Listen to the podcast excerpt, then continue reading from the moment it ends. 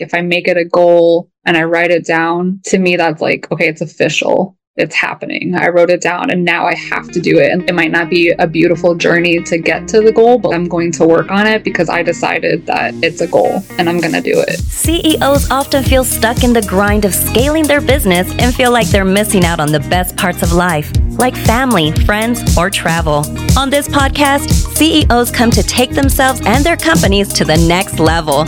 Let's dive into The Millionaire Mind with your host, Dallin Schultz. Hey folks, just wanted to add a quick little disclaimer. We do have a little bit of audio glitching in this episode, and just want to let you know that our team works really, really hard to provide a quality product. But at the end of the day, sometimes there's technical issues and we did our best to improve it.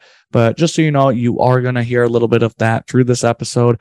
I promise you, it's not going to disrupt the message, and you're still going to find a tremendous amount of value. So thanks for tuning in. Thanks for supporting us, and enjoy the episode. Hey, welcome back to another Millionaire Mind episode where I have some of the most successful business owners sharing what motivates them to get out of bed every morning and how they elevate themselves and their companies to the next level. And I'm really looking forward to our guest today, probably because what she does hits home for me since I have a kid with special needs. And the beautiful thing about business and entrepreneurship is that it really enables people to tap into their individual strengths and passions and then be able to impact those around them. And our guest today was able to identify what that looked like for her and how she's created a business to better serve kids and families that require her service. So really excited about getting into her journey. A special welcome to our guest, Samantha Rothman. Samantha, thank you for joining us today. Thank you for having me. Definitely honored that you wanted me to be on your podcast. Well, we had a conversation first, right? We did. But, no, we did. But Samantha passed with flying colors. We had a short conversation, and we knew very quickly, just hearing about her story and the impact she has on people's lives, it's something that had to be shared. So really grateful to have you joining us. So yeah, thank you. Samantha, why don't you share with our listener a little bit about who you are and what you do? Sure. So I am a pediatric occupational therapist. I own a practice in Phoenix, Arizona. We are a mobile therapy company, so we actually do in-home visits, school visits. We can also do virtual and community sessions. We see kids in the area anywhere from 18 months to 18 years old. And we have a team of, we're up to, I think, 5 occupational therapists. And then we also have a speech therapist on our team. So we are out seeing kids, helping them in their natural environments, working with their families, helping teachers, all types of caregivers. One thing that stuck out to me and that I know our family has appreciated is that mobile aspect because, and I know this doesn't apply to a lot of patients, but I would imagine a lot of your clients are probably kids with special needs. Is that a fair assumption? And for any parents that might be listening to this that have kids with special needs, or maybe you have a relative or you know someone, it can be a lot of work. Packing them up, getting them in a vehicle, driving them to a location while they're trying to juggle life and chaos if you have a few other kids at work and stuff. So you guys, you don't have a clinic, do you? Like your entire practice is mobile and you go you go to your client and their family. Yeah, so it kind of sets us apart too because like you said, it is very convenient. And here in Phoenix, like the traffic can get kind of crazy. Everything is really spread out here. So I've heard parents, and it's the same kind of experience that you were just sharing. A lot of our clients will say, you know, it's so hard because they get off of school, parents get off of work, whatever it is. And it's like, now I have to get dressed, do the whole like going to the bathroom routine, fighting them to put their shoes on, get out the door, and then you might be late to an appointment because of all of this. And now your appointment is cut to like 15 minutes because you were late, and it's a lot. And a lot of these kids, they do have multiple therapies. So like 95% of our clients, we're not the only specialist that they see. So it's like you're juggling school, maybe tutoring, maybe OT, maybe speech, maybe behavioral therapy. Maybe they're doing extracurriculars like dance or soccer or whatever. And it's really like 2 full-time jobs trying to manage like all these appointments. And then also if there's like medical issues, now we have to go see specialists at the hospital, all kinds of things. And so I think what we can offer and what we can provide is, of course, like the convenience factor where we can just come to you and save you the extra travel time by just doing it at the house. And then the other benefit to that is, obviously I'm a little bit biased because this is what we do, but I feel like the results are just a lot better when we see kids in their natural environment. They're a lot more comfortable. We have parents involved. If they need to take a break and go get a snack, they can. If they want to go use some of their favorite toys or favorite blanket or whatever that they want to bring into the therapy session, that's totally acceptable and available, where they don't really have access to that in the clinic. So that is something that does set us apart. Sometimes kids, like, they'll get overwhelmed and like, you just need to go get a hug from mom or a hug from dad, and then they can come back and finish the session. And when you're in like a crowded clinic environment, you don't have access to those type of supports. So yeah, that's just like one of, I guess, a lot of the benefits to what we do. Yes, it is a lot of driving like on us, but it's better outcomes for the kids and it's better convenient for the parents. Okay, what Samantha just said right there is a universal principle for any successful business. It's not what's easiest for Samantha and her team. Although, I mean, you do want to, naturally as a business owner, you're going to look for ways to become more efficient and more effective, but it's focused on their client. They're focused on their user. They're focused on their customer. And that's how successful businesses are truly grown. And it is a lot of work. So we, with my son, we have some in-home therapies and we have some in-clinic therapies. And Wednesdays are the crazy day. That's the circus day where my wife's running around with all the kids and stuff. And so we have to prepare for those days. But having those in-home services enables my son to get more of the resources he needs, because we can't travel to clinics all the time. Between school and work and schedules, it can be complete chaos. So it's awesome. Right. Yeah. When your company, if we can just like eliminate that one thing, sometimes that's like just a game changer for families too. It's like, yeah, we still have to go to the clinic for this and that, but like we can get one thing covered in home.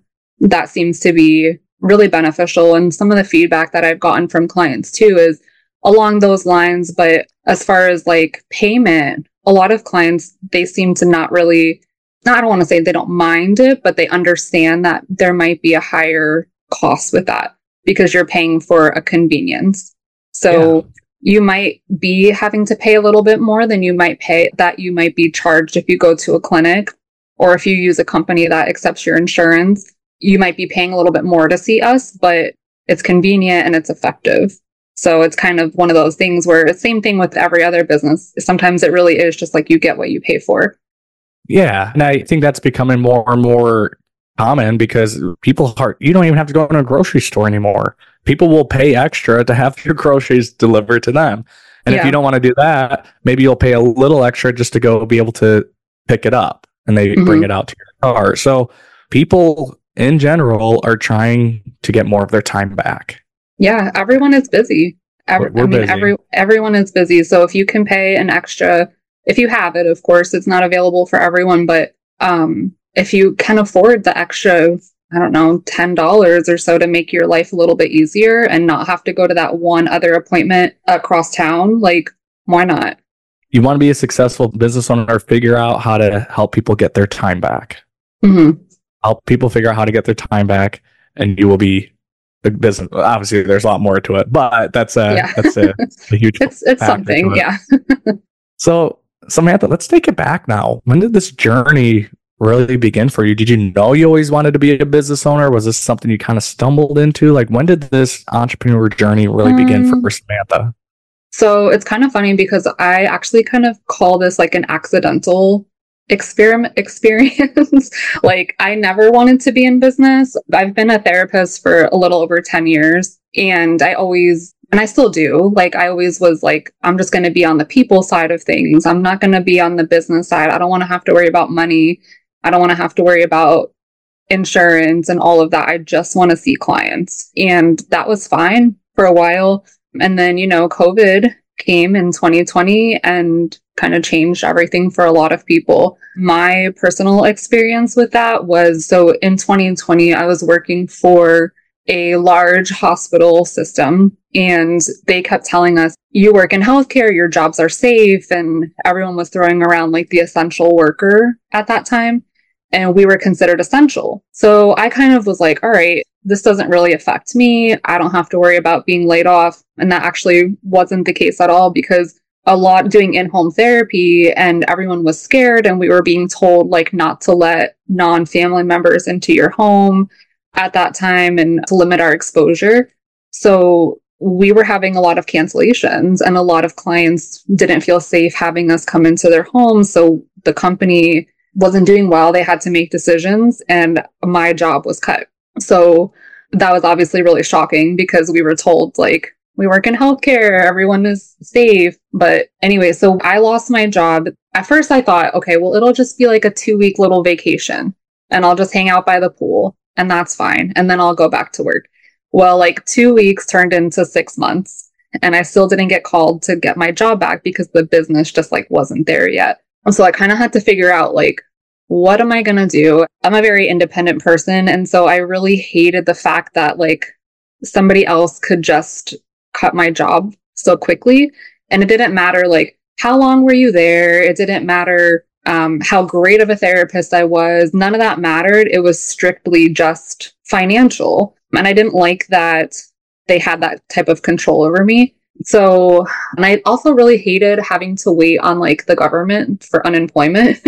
And like, I know that was like a really difficult time and everybody was filing for unemployment, but I hated the stress of it. I hated like just the dependency on waiting for them. So I was like, I got to figure out a way where like this can never happen again. And still at that point, like I wasn't even really considering opening a private practice. I was just like, what can I do on the side? Should I start an Etsy store? Should I sell something on Amazon? Like it still never crossed my mind that like I could be my own business. I have skills and credentials and I could do this myself, until I finally just realized that I could do it. So I started just kind of like thinking about it. I didn't really make a plan. I didn't have any idea of like what it was going to become. I was like, I just got to find a way where I can be independent and have control over my own income and not end up in a situation like that again. So at the beginning of 2021, I started just like writing some ideas down in a journal.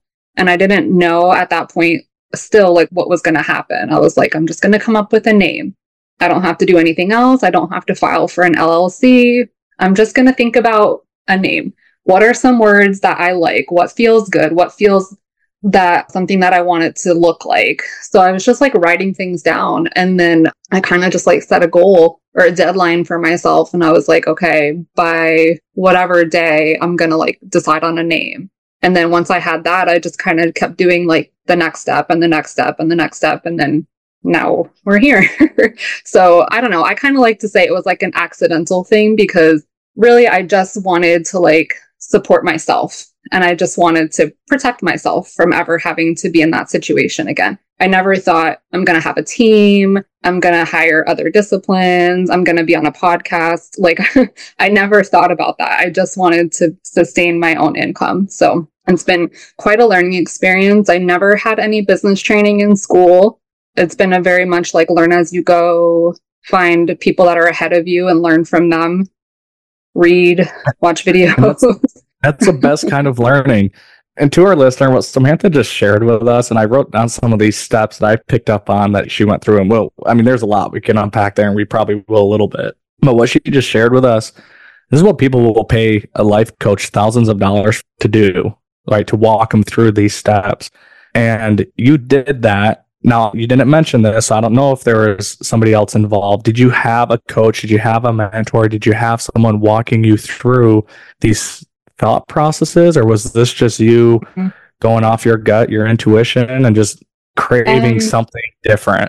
I would say like 95% just me, but I do have really amazing friends in my circle that are also entrepreneurs, or maybe not entrepreneurs, but they have very similar mindset. And so they were very supportive, and I was able to kind of like bounce ideas off of them. And if it was like something that I didn't understand, they might have known, but I think most of it was just a lot of research and a lot of finding things that are available. Like there's so much that's accessible. We all have our phones on us 24/7. There's so much free information. Like there's so many Instagram pages. There's so many YouTube channels. There's so many Facebook groups, and some of it is you have to pay for, but there's a lot of free information out there. You just kind of have to like find it and make this it a priority. This came up on a 100%. This came up on an interview I had a couple weeks ago, and the person was saying, you know, we know that saying like knowledge is power, right? He's like, not anymore. Like knowledge is literally everywhere. Like you can look anything up on your phone and find out, is it all the right knowledge? Is it biased knowledge? Probably. Like you got to sort through all that, but we can access so much information from our fingertips. So is it knowledge really giving you the power, or is it the discipline? Is it the action? Is it the ability to move forward and consistently take those steps? So it was an interesting... Yeah, and I would agree. I didn't disagree with him, and I had never heard that before. Like, we've all heard knowledge is power, and he's like, no, not anymore. It's like, things are changing, and it's like, wow, I never even really considered that. So yeah, I think there's just a lot about, like, what you do with it. Like, your social media can be used for, like, you can use it in different ways. You can choose, like, what type of content you want to follow. You can choose, like, what you're searching for on there. So I know, like, social media can be, like, a very negative experience, but I think that it's all about how you use it too. Like, there's so many resources out there. There's so many coaches out there that are like dropping a lot of good information that you can find, and it's free. Yeah. And it's up to you to have the discipline to take action. And now in your situation, Samantha, you had your job was ripped out from under you right after them saying, hey, you're essential. Don't worry. Nothing's right. And I think they had good intentions with that, and they weren't wrong. But what they didn't understand was the ramifications that whole pandemic was going to have on people and them wanting you to come into their home. Like, there's a lot of fear. There's a lot of anxiety around that time. And so your company, as good as they are, they can't control that. If the client says, no, we don't want you in our home, okay, you can't force your way in, right? So it's interesting because people will get to this point where you go and you get a safe, secure job, and it's essential, and you're always going to have work. But at some point, you might and probably will hit a breaking point, and it's going to force you to reevaluate. It happened to me. I was in the medical field. I voluntarily left October 2019, so 6 months before everything. Had I not done that and taken matters into my own hands, I would have been in a very similar situation, because I worked in a heart hospital at the time. A lot of elective surgeries, a lot of non-emergent things were canceled. And so my entire department that I was working with, a lot of my friends ended up going to travel nursing or doing some other jobs because there wasn't enough work. So at some point, you're going to hit a breaking point. For me, that happened a few years back when I broke my leg. It was a literal breaking point, but it still forced me to reevaluate and say, okay, I can't let this happen to me again. Something has got to change. And I think it's that drive, that experience. And as hard as it may have been for you at that time, it sounds like that was really the fuel that kept pushing you. Would you agree? Definitely. It was definitely one of the most depressing periods. It was hard. Like I said, I started off just like, yay, I'm going to be on vacation. I'm going to hang out at the pool, whatever. Like, this is just a paid vacation. I'll be back soon, because the pandemic, like, they were saying that it was going to be like 2 weeks at the time, I think. So I was like, great, 2 weeks, I'll be back. And then obviously that wasn't the case at all. So I was like, well, this isn't working. Kind of forgot what I was going to say about that. What was the question? The fuel. You use that experience.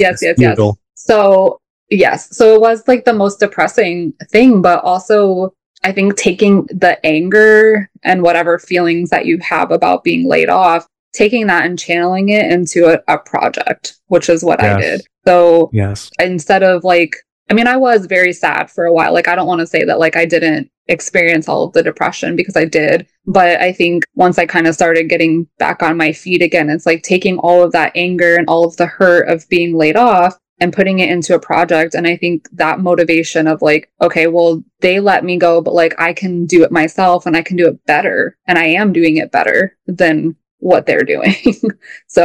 And what happened here, and you said this without saying it, and I just want to highlight this. There's two ways you can look at situations. They either happen to you or they happen for you. And in your situation, happen for you. And in your situation, initially, you fell into this depressive state and everything got ripped out from under you. You had no control. Look what's happening to me.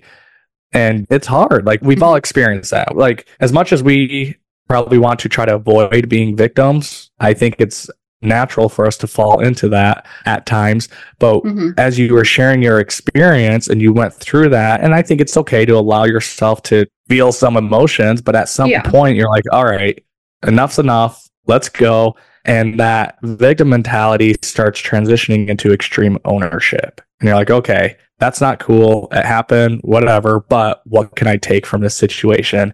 And when your mind can make that pivot, when your mind can make that shift, and you start realizing, okay, yes, that sucked, but it happened to me for a reason. What opportunities are now in front of me because of that? And that's exactly what happened to you. As I do want to say, it does sound easier said than done, for sure. 100%. Like, 100%. It sounds good now that I'm on the other side of it. I'm like, yeah, this all resonates. But when you're in it, it's really hard to see that it's possible, for sure. It is. And that's our minds. We spiral and we get into this funk and we dig ourselves into this hole. And when you're in the moment, it's dark. It's hard to see any light at the end of the tunnel. And if there's one thing that I have found that has helped me in times like that, just keep going. Just keep going. And even if it's a small belief, a little bit of faith that things will get better, if that's all it is, to keep you putting one foot in front of the other, you will come out of it and you will be able to look back and you'll be able to see, okay, that's why I had to experience that. Yeah, definitely. Okay, case in point, would you be running your own practice with 6 other therapists right now if that experience never had happened? No, never. I would have just stayed at my job with benefits and with vacation hours and all the stuff that you get as like a perk for working for like a big hospital, which I left all of that to do it myself. Why? Why would you leave all that cush comfort behind, especially now because things are back to normal? Why not go back to it? Because I knew that I could do it better. Why does anybody start a business? I feel like a lot of businesses exist because they see a need or an opportunity to do something different or to do something better than what is currently available. Like one of my friends, because when I was like, I guess I was more in like the startup phase and I was going back and forth with a lot of things. And I was like, well, is the market too saturated? Is anybody going to actually pay for this? Who wants to work with me? Nobody's going to want to work with me. Like I had all of these thoughts and my friend actually said something that stuck with me. And she said, when you go to the grocery store, there's so many different choices of bread. And she was like, everybody picks their favorite one and they move on. And so it's like, why you don't see people like not making more bread? Everybody just goes, you pick which kind you want. So it's like the same thing, I think, with a lot of other businesses. You can pick which therapist you want to work with, but there's no risk, I guess, of like putting myself also out there to be chosen. Okay. Let's talk about, actually, we're going to just take a quick commercial break and then we're going to pick right up with us because I like where you're going and I think this is important to keep talking about. So we'll be right back after a quick commercial. Hey folks, I got my good friend Julie Holly here to share with you something exciting she has coming up here in a few weeks that I myself will be participating in. And I was actually able to talk my wife into joining me as well. So super excited for it coming up. But Julie, go ahead and tell us a little bit about your event you have coming up. Awesome. The Conscious Investor Growth Summit is coming up and it is really the charcuterie of all events. Instead of drilling down into one isolated topic or asset class like self-storage, multifamily, crypto, whatever, mindset, health, we're wrapping it all in one. And this is a powerful opportunity for you to like just nourish and replenish. And to Dallin's point, bring your spouse, bring your partner along. We're talking about everything from tax strategies, building credit, buying businesses, investing in assisted living facilities and other real estate to gut health and having our health as our wealth, being hyper-focused, making mental breakthroughs. It's really that place. It's the refueling station. And what is best? It's in the gorgeous Coeur d'Alene, Idaho at the resort right there on the lake. So you break free from the hustle of the metro areas so you can enjoy nature, walk on the beach because it's right there at the door or take a trail run. So you're really able to break free and renew yourself completely. definitely looking forward to it. So folks, go to ConsciousInvestorGrowthSummit.com. Check it out. You'll see what we're talking about. And Julie has some incredible discounts going on for our community. So if you use my first name, Dallon, D-A-L-L-O-N, as a promo code, you'll see those incredible offers that she has for you. Awesome. Thanks, Julie. We look forward to seeing you in a few weeks, and we'll get back to our show. All right. Welcome back to The Millionaire Mind. So, Samantha, right before the quick break, you started talking about, well, there's other therapists out there. Why don't I throw myself out into the mix as well? This can actually be very, very hard. And taking that first jump can be very, very difficult. People experience this in a lot of things. It might be something as simple as putting out content on social media. People fall into this trap of like, oh, well, that person's already doing it. There's really nothing more than I can add. Or what my knowledge, my experience, there's nobody else that thinks or feels the same way as I do. Or I don't think I could really make that much of a difference or an impact. I think that's a natural state of a lot of people's negative self-talk. Mm-hmm. And you didn't allow that to stop you. You somehow found a way to look past it, work past it. Maybe you didn't even experience thoughts like that to get in because you knew you had value that you could bring these people. Mm-hmm. Did that happen naturally? Was there something you had to work through to get to that point? And you just had the strong internal belief? I don't know. It feels so far. It feels so long ago. It's like hard to like, I feel like it's so hard to go back that far. I definitely did struggle with imposter syndrome at the beginning. And I was like, am I even a good therapist? Who's going to want to pay to work with me? But I think as you kind of just do it, I don't know, like one client becomes two and then it becomes three. And then it kind of just, all of those thoughts kind of go away in a sense. Like I don't struggle with that anymore because I feel like over time, I've just been able to prove it to myself that I am good. People do want to work with me. Obviously, I have a successful company and we have a small team, but it definitely, it takes time and it takes a lot of, I guess, discipline is the right word. Kind of just, you just keep going. Or so you mentioned maybe just like staying true to your core values might be something good to kind of like go back to, or going back to your why, I think is important too. Yes. That's a big one. You mentioned just a minute ago that those thoughts go away. Mm-hmm. And so I want to highlight this because in these situations, this is self-talk. These are self-thoughts that a lot of potential business owners, potential value-add creators are telling themselves, but it's through that action and you taking action, moving forward, that you prove to yourself that those were just thoughts and they were limiting beliefs. And it's through your action that you were able to see the results and gain that confidence in yourself. It goes back to taking action, just kind of like what you did. Initially, you started writing down some ideas and some thoughts about what you want to do. It was small actions. It was small steps. Mm-hmm. And I think some people fall into this trap of thinking that they need to take massive action. And I do think at some point and at different points in your journey, there's going to be a big move you're going to have to make. You got to take some massive action, but sometimes it can start with small little things. As mm-hmm. long as you're moving, you got to pick a direction and move. So yeah, awesome. I'm very goal oriented in general. So I think for me, like if I make it a goal and I write it down, to me, that's okay. It's official. It's happening. I wrote it down and now I have to do it. And like, it might not be a beautiful journey to get to the goal, but like I'm going to work on it because I decided that it's a goal and I'm going to do it. Doesn't matter how long it takes or whatever, but like now I have to do it because I wrote it down and I decided. That's for me anyway. I don't know if other people think like that. When you wrote down your goal, did you keep that to yourself or did you share it with people? I think I kept it to myself. It was kind of just like, I had a list of goals like in a journal and then I just kind of started like checking them off. Okay. And the reason I ask is some people will say, get out, share your friends, tell them your goals. It helps hold you more accountable. But in your situation, just writing that down was enough for you to hold yourself accountable.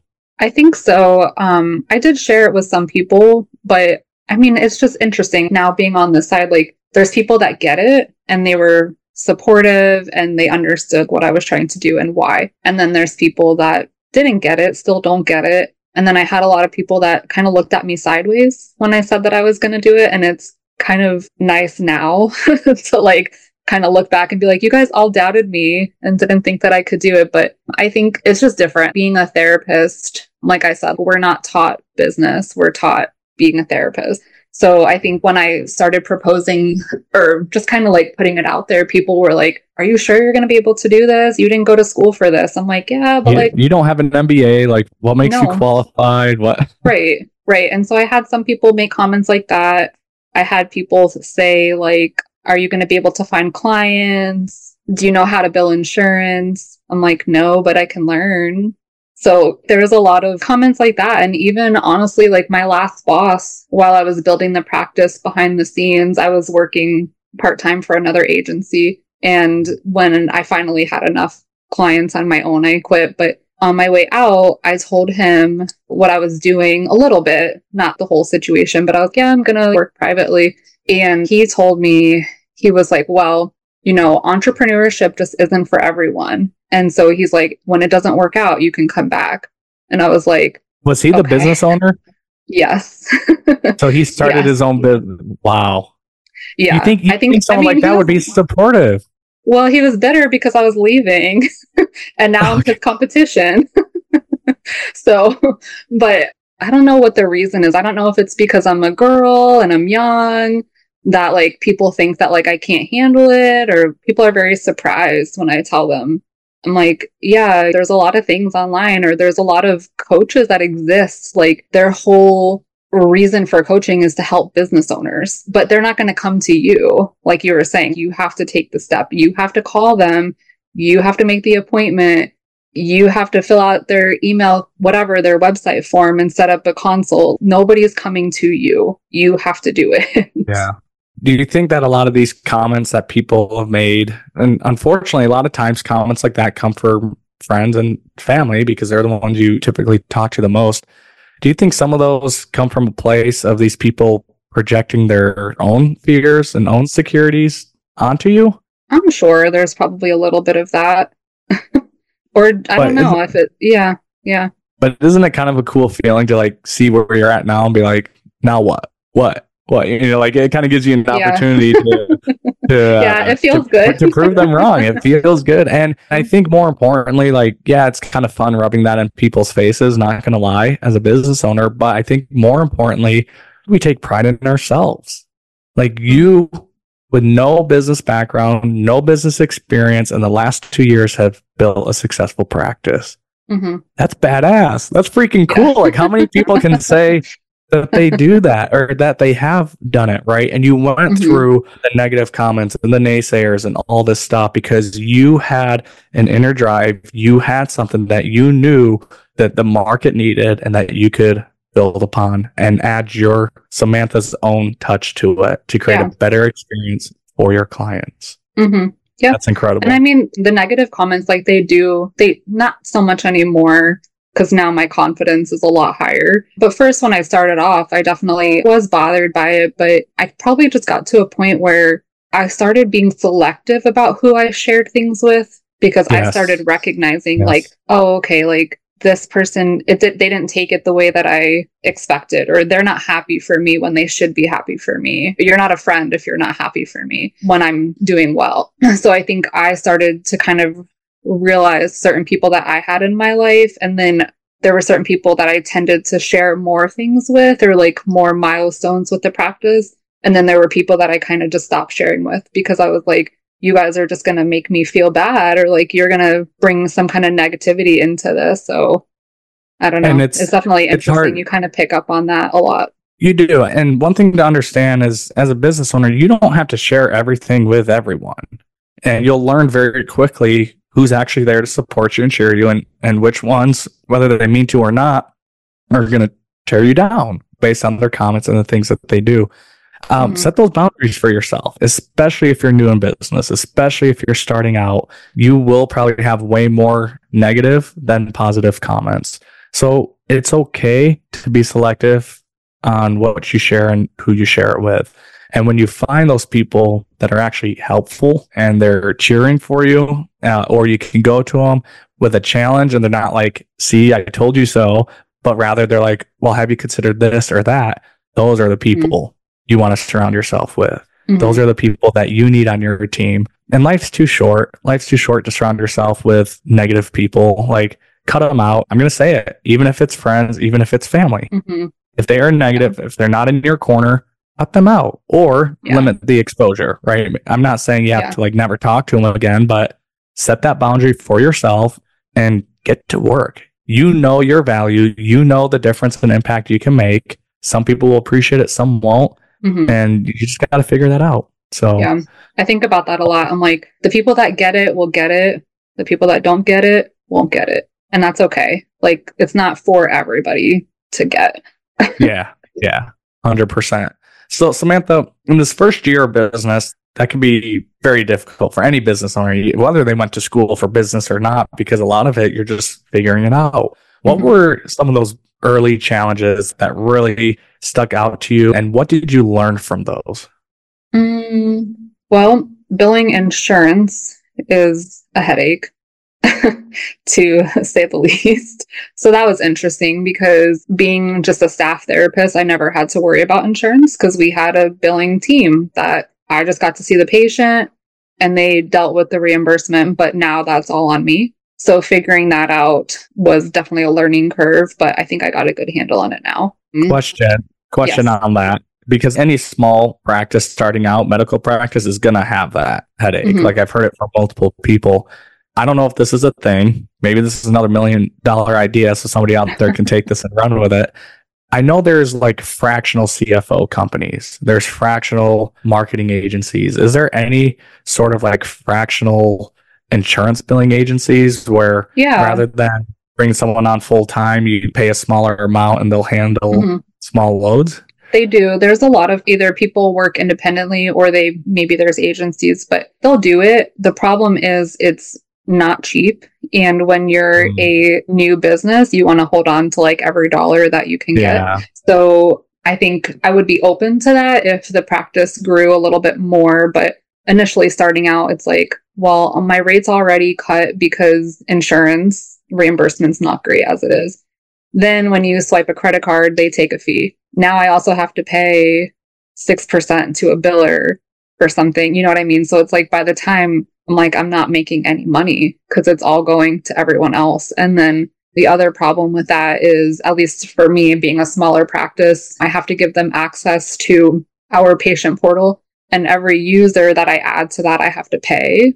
So on top of like also paying 6% per claim, I'm also paying, I think it's like $50 a month. So I don't know, you kind of have to weigh it out. Like, is it worth it? Or is this something that I can do myself? But also when you get to the point of like, okay, now it's like too much for me to handle. And now it's worth paying the 6%. But right now it's not worth that for me. And one thing I've learned too, especially if you're starting out in business, you are going to wear a lot of hats. And I don't think that's necessarily a bad thing. Like, even if it's not what you want to be doing, if you can understand the process, if you can understand what needs to happen, it's then easier to delegate because at least you have a base knowledge of it. And the quickest way you can get that is by going through it yourself. So I was going to say, there's like nothing, I don't want to not know how to do something in my own business. That doesn't mean that like I want to do all of it, but I want to know how. So that way, like if somebody quits or somebody is on maternity leave or whatever, like that way the position doesn't just suffer because I can do it because I know how. And I also don't like, I don't want to be asked a question. And then like as the owner of the business, like I don't know how to run my own business. So that's just me. Yeah. I know there's some people that want to like outsource everything, and that's okay too, but that's just like not how I want to do it. Yeah. And there's not, I don't want to say there's not any right or wrong way to do it. And it really depends on the size of your company. But you brought up a really good point. At some point, you're not going to be able to do it. You're not going to have the time. You're not going to have the capacity. Right. But typically by then, you'll have the revenue coming in to justify bringing on another team member. And that's just part of the growth and growing pains of starting a business. So that's awesome. It's definitely been a journey. Well, Samantha, as we wrap this up, what's been one of the biggest wins that you've experienced since opening your practice? Oh, man. I don't even know. Honestly, I think I really enjoy watching my team. I like watching them grow. I like watching them succeed. I like being a mentor for them. and kind of, I don't know, helping like the next generation of therapists. I know that sounds kind of cheesy, but I like being a mentor. I like, we don't get a lot of good, at least I didn't, we don't get a lot of good training in school for how to actually be a therapist. We get a lot of like book knowledge, but I like being a resource for them in the field. So it's really awesome to kind of watch them sitting in on their sessions. And I love seeing like how well the kids are doing. I love seeing like how happy they are, how happy the families are, because they're making progress and they're succeeding and meeting all of their goals.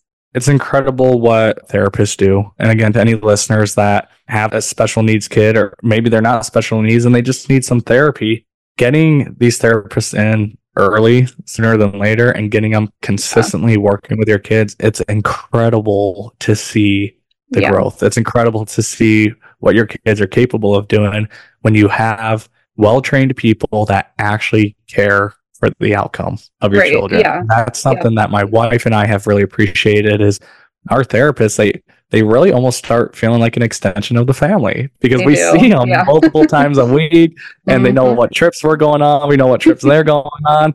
And it's a lot of fun. And they're able to more consistently and implement their strategies, their skill sets, their knowledge to help our kids. And the cool thing is too, it's like, if it was up to me and my wife, sure, we might be able to find a book or find some videos or something online, whatever.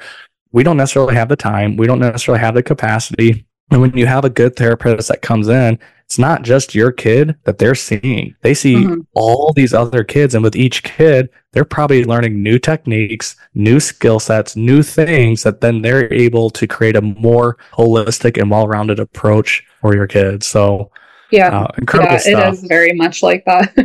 It's interesting too, because every kid is so different. So like, I'll think like, oh, I did this really cool activity with this kid. I'm going to try it again, like with this kid. And then the other kid like absolutely hates it and refuses to do it. And I'm like, oh, but it worked for this one, but not for you. So it's very individual. And it does really feel like you're like an extended family member, especially for us. Like, we go into people's homes. So like, what's more personal than being in somebody's actual house? Yeah, 100%. Well, Samantha, this has been awesome. And what's next for you? What, any big moves? That you said you're a goal person. I know you've probably got a goal written down somewhere. I have some goals, but to be honest, like, I want to just kind of take a lot more time off this year. That's a big goal. We're still working on growing the practice. I would like to expand, probably to cover more areas of the valley. I'll probably bring on like another therapist or so, but I don't know. Nothing like super major. Well, I think being able to even step away from your business is a major goal. Yeah, I think that in itself would, right? I mean, the fact that you're even considering it as an option and still being able to grow, I mean, it tells me you're doing something right, that you can even consider that. So yeah, I think like for me, I just kind of take opportunities like when they feel right, and then kind of when they don't align with our values and kind of where we're going. So I have some loose goals. Like, yes, I have like a certain amount of money that I would like to make, or I don't know, certain number of clients that we'd like to have, or whatever that looks like. But I think for me, it's kind of like, well, here's this opportunity. Does it feel right? Does it not? And then I just, I go from there. Awesome. Love it. Yeah. Well, Samantha, again, this has been absolutely incredible. Thank you for your time. And as we wrap this up, there's 4 questions I like to ask every guest at the end of every show. And the first one being is, what is one absolute book recommendation for those looking to scale and further develop their millionaire mind? I really enjoyed reading Leaders Eat Last. I felt like that was really good for if you are going to be managing a team, or if you'd like to learn more about managing a team, especially for younger millennial teams. What's important for us is not important for some of the generations that are older than us. So learning about that is helpful. Awesome. And what has been one of your favorite quotes that you've embodied and lived by? For me, I kind of go back to this idea that everything is figureoutable. I don't know if you're familiar with that, but every time, there's always going to be hardships. There's always going to be obstacles in business and in life. But I think I truly try to embody that mindset of like, yes, this is difficult. It's only temporary, and I'm going to figure it out. What's that author's last name? Is it like Figueroa or something like that? I have the book over here somewhere. Simon Sinek. Okay. S-I-N-E-K. Yeah. Okay. So Simon Sinek is really good. There's actually a woman I saw speak. She has a book called Everything Is Figureoutable. Oh, and her name is Marie Forleo. Oh, I've never heard of that. Yeah. So I saw her speak at an event live a few years ago. So awesome. And if there was one thing you could share with fellow business owners that are beginning or simply trying to get to that next level, what would it be? I think just stay true to what your core values are as an individual and as a business owner, and have faith that the right people will find you, whether that's like the right clients that you want to work with, or whether that's the right employees that you want to hire. Stay to your values and don't bend for anyone. Love it. Samantha, how can our listeners learn more about you and get in contact with you? Probably through our website is the best way. It's www.playandpurposeaz.com. And then also through our practice, our Instagram is another good way to connect. It's at playandpurposeaz. Awesome. Look, this has been an incredible conversation with Samantha. And if this is your first time listening, I'm so glad that you tuned in. And people have been asking me what my company does. So since I have you here listening to my show, I'm going to share that with you now. So my company partners with busy professionals just like Samantha that are beginning to experience or that are looking to experience significant tax savings, have more to invest, and even reinvest their hard-earned capital. And we work with other successful business owners like you by offering them opportunities to invest alongside us in large apartment deals. At Rev Equity Group, we have found that most successful business owners have a strong desire to give and to serve. And we simply provide a vehicle to enable them to grow and preserve their wealth so they can give of their time and financial success more abundantly and freely. If you've been frustrated with the stock market, want to grow capital in something you can actually touch and see, and invest in one of the most recession-resilient asset classes, then you can find out how I can serve you by visiting investwithrev.com/resources. It can be overwhelming, vetting the right investment and the right operator, but at Rev, we make apartment investing easy. Samantha, again, thank you so much for coming on the show, sharing your experience, and really excited just to see your growth and see how much time you're taking off this next year. Hopefully any big trips or anything planned? Any big trips or anything planned? Yeah, I have a week planned in May to go to Mexico with, she's actually my private practice bestie. She's another private practice owner locally. And we were like, we deserve this. And so we're going to go. Good for you guys. That's exciting. Well, awesome. Thanks, Samantha. Again, thank you for your time. Thanks for coming on the show. And to our listener, remember, you can't have $1 million dream with a minimum wage work ethic. So go out there and earn your win for today, and we'll catch you on the next episode. Hope you got value from this episode of The Millionaire Mind, a journey into the mindset of successful business owners. If you want to get results, you've got to take the right steps to get there. Dallin hosts a free weekly educational webinar focused on teaching you how to start investing in apartments so you too can experience the benefits of real estate ownership without doing any of the heavy lifting. There you can gain insights, connect with others like you, and ask Dallin all your burning questions about how you can start owning apartments today. Go to themillionairemind.us. That link is in the show notes.